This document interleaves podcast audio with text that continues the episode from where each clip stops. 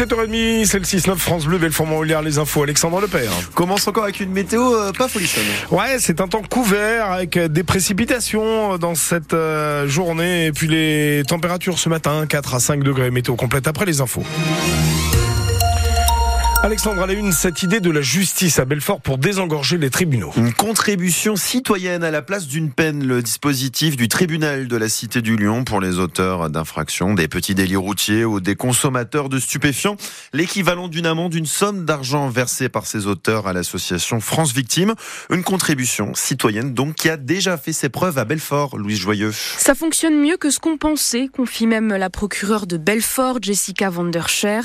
95% des délinquants à qui l'on propose cette alternative payent, alors que pour une amende classique, seuls 20% des contrevenants payent réellement. Si ça marche, c'est aussi parce que la somme à régler est proportionnelle au délit et au revenu du délinquant.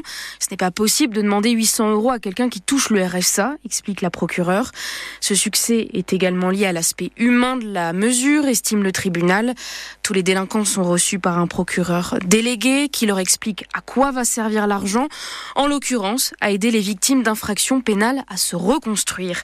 Une manière de faire prendre conscience aux auteurs de ce qu'ils ont commis et d'éviter les récidives. Et un bilan en nette augmentation, l'association France Victimes a perçu 5 000 euros en 2022. On attend 70 000 euros des poches des délinquants pour 2023.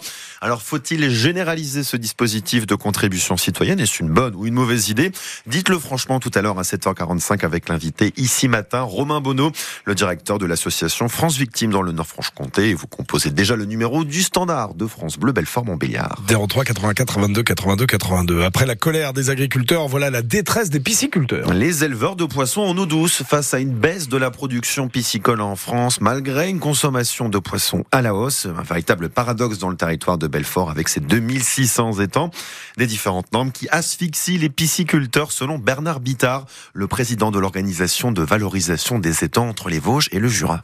C'est le problème de l'agriculture française en règle générale. On importe de plus en plus, mais quand on veut produire, eh ben malheureusement, on a énormément de bâtons dans les roues. Rien que déjà pouvoir continuer à exister, continuer à travailler, c'est compliqué.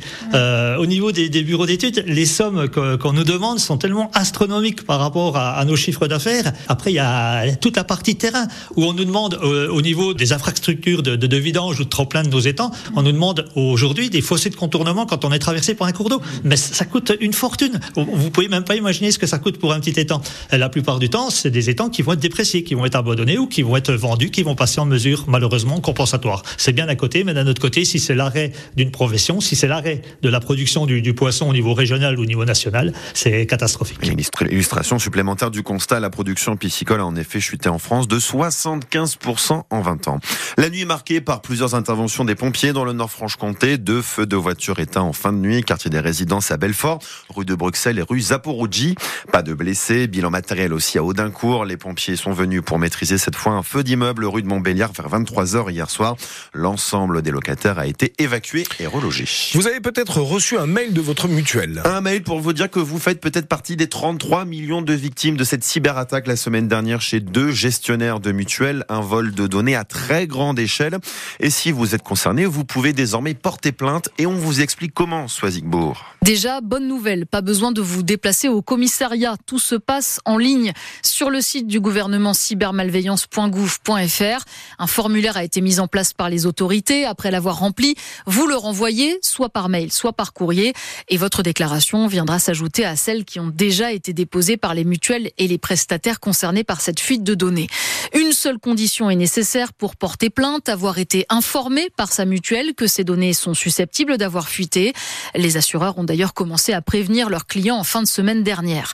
Si vous êtes victime et que vos données ont été volées, la CNIL, le gendarme français de la vie privée, vous conseille d'être extrêmement prudent avec les mails que vous recevez et de ne surtout jamais cliquer sur les liens ou les pièces jointes. Et l'enquête à très grande échelle donc sera menée par le parquet de Paris. Les investigations sont confiées à la brigade de lutte contre la cybercriminalité de la police judiciaire.